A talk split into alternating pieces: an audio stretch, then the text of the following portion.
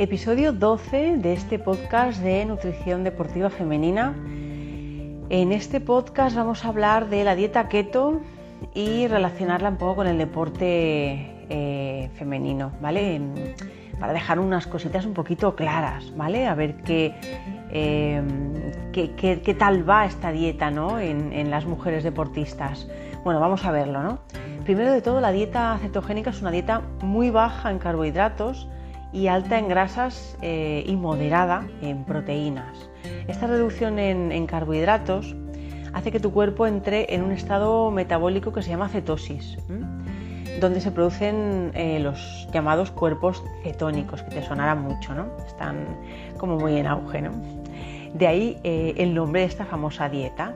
Cetogénico keto en inglés. Keto, keto diet, que se llama en inglés. Los cuerpos cetónicos, em, que sepas que son compuestos químicos producidos por la cetogénesis, que es una ruta metabólica del, cuerpo, ¿no? Se producen las mitocondrias de las células del hígado en concreto, ¿vale? y su función es suministrar energía al cerebro. El cerebro es uno de los órganos glucodependientes. ¿Qué pasa? Que en un estado en el que no hay glucosa, el cerebro ha de quemar el, siguiente sustrato que tenga y en este caso en, un, estado cetogénico eh, lo que quema son los cuerpos cetónicos. Entonces la utilización de estos, de estos cuerpos cetónicos como energía eh, realmente es una situación fisiológica, es natural, digamos, ¿no? Eh, y se conoce como la cetosis nutricional, ¿vale? que es completamente distinta a la cetoacidosis, que eso sí que es patológico, no es fisiológico. ¿vale? Bueno, cuando esto pasa, cuando estamos en cetosis, tu cuerpo lo que hace es combustionar grasas para obtener la energía, ¿no? digamos que incrementa la eficiencia energética. Pero ojo, que esto se ha de entrenar. Bueno, eh, la, dieta, la dieta keto, esta, dieta, ese tipo de corriente ¿no? dietética, digamos, ¿no? pues eh, puede reducir los niveles de azúcar e insulina en la sangre. Esa sería como, digamos, la parte más positiva de este tipo de corrientes dietéticas. ¿no?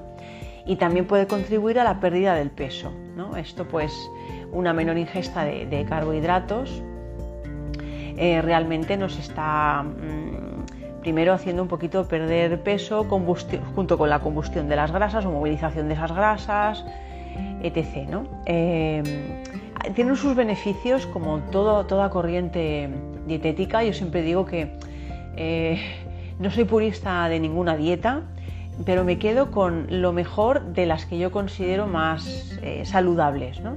y más completas y equilibradas para, el cuerpo. Pero vamos aquí a hablar sobre esta, en este caso, que he querido puntuar, puntualizar y, aclarar algunas cosillas, ¿vale?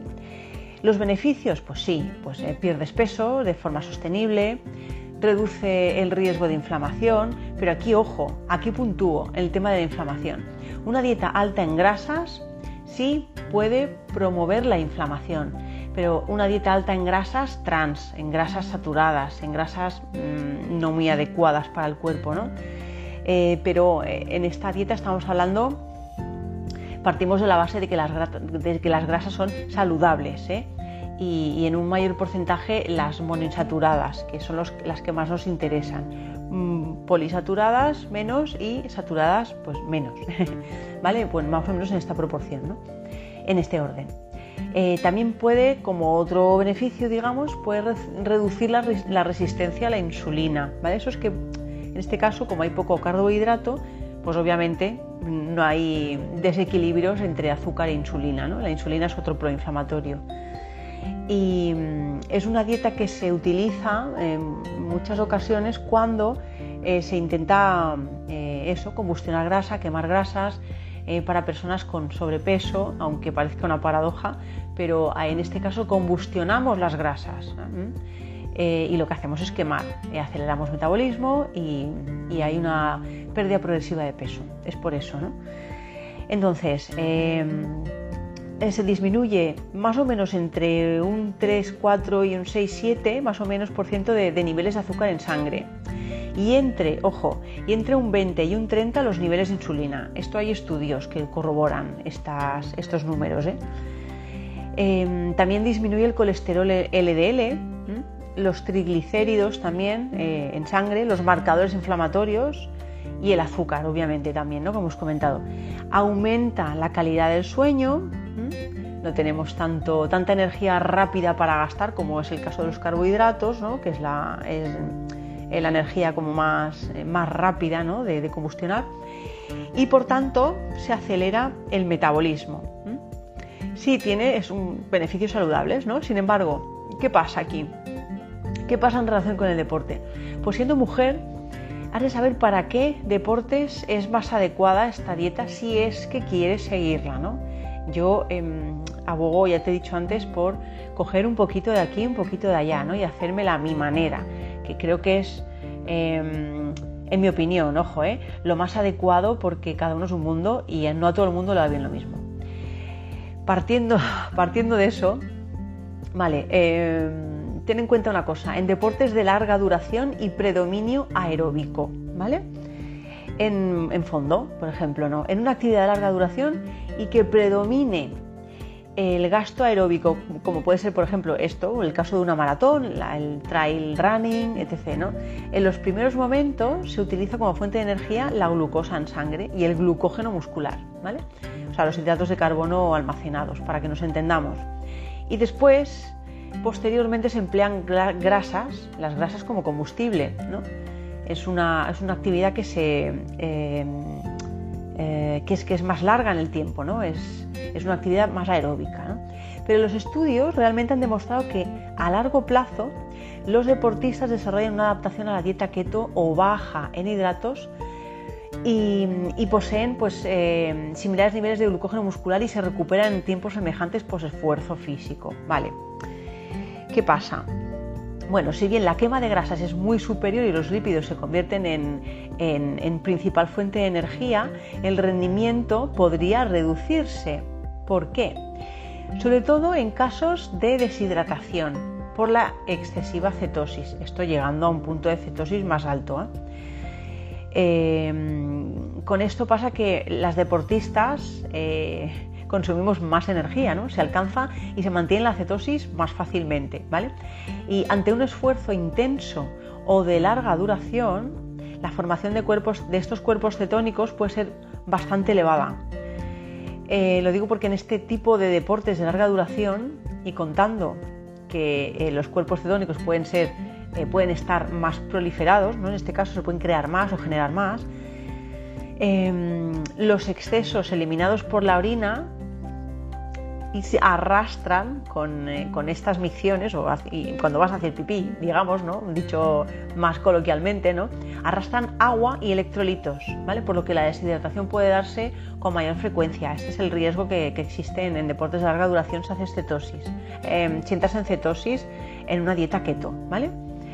Eh, así que mm, debes controlar bastante, en este caso, la ingesta de agua, ¿vale? Si haces deporte de larga duración aeróbico, en fondo, medio fondo o largo fondo o ultrafondo y llevas o quieres llevar esta, este tipo de, corriente dietética, ¿vale?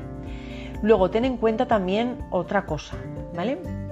Hemos visto ahora deportes de larga duración, ¿vale? Con predominio aeróbico. ¿Qué pasa, por ejemplo, en actividades cortas e intensas, ¿no? Bueno, en actividades de alta eh, intensidad y corta duración, pues como un sprint, una carrera de velocidad, saltos, el CrossFit, que tengas que levantar un, cierto peso en, una repetición, en, X repeticiones, ¿no?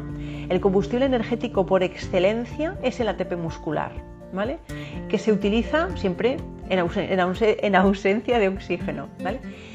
Y se almacena en cantidades muy limitadas.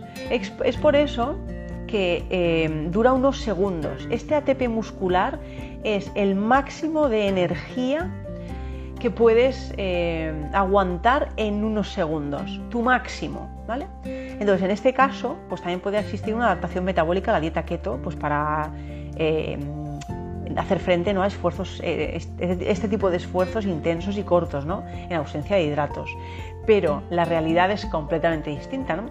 La cetosis no es buena amiga de, actividades que requieren los, los, fosfágenos, en este caso, como fuente de energía. Entonces, y para una velocista eh, sería muchísimo más complejo disponer de energía rápida para utilizar porque el combustible predominante serán los cuerpos cetónicos ¿eh? o los lípidos en primera instancia antes de que se formen los, cuerpos cetónicos porque hay muy poquito eh, partimos de la base de que una dieta keto como hemos comentado pues tiene muy poquito hidrato de carbono ¿no? entonces aquí no no hay cabida en, en, una actividad corta e intensa hacer un tipo de dieta de este tipo ¿no? Eh, no son efectivos en entrenos o esfuerzos eh, que se realizan a alta intensidad porque tienen una baja velocidad de producción de energía por unidad de tiempo. Esto quiere decir lo siguiente, o sea, lo más rápido es el ATP muscular, los fosfágenos. Eso es lo más rápido y dura unos segundos. Tú cuando sales a, muerte, eh, que te dura ese super mega sprint, unos segundos. Ese es el ATP muscular. Cuando va bajando la intensidad, porque Mm, al llegar a un punto que, dicho mal, revientas, ¿no? Pues vas bajando un poquito la intensidad, ahí que más hidratos. Y cuando ya estás eh, durante un tiempo haciendo esa, actividad, como hemos hablado en el deporte eh, de larga distancia, ¿no? Eh, entonces ya sí que utilizas los, los, los lípidos o los cuerpos cetónicos, ¿no? Pero es una fuente de energía que es más tardía, es más tardía de quemar, no es inmediata. A, eso me refiero, ¿no? Entonces, como las deportistas tenemos un metabolismo más activo que las no deportistas, consumimos mucha más energía. Esto promueve la cetosis aún con un porcentaje de hidratos superior al 10%, en más o menos, un 10-12%. O sea que podemos salir del estado de cetosis con 50 gramos de hidratos, ¿eh? que sería una ración. A nivel dietético sería una ración, una ración. 50 gramos de hidratos. Mm, entiéndeme pasta integral, entiéndeme pasta blanca, lo que quieras, entiéndeme pan, entiéndeme patata, ¿eh? con hidratos, eso es una, una bueno, más o menos una ración, ¿vale? Si no haces deporte. Mientras que si haces deporte, ¿eh? necesitas mucho más para interrumpir la formación de cuerpos cetónicos.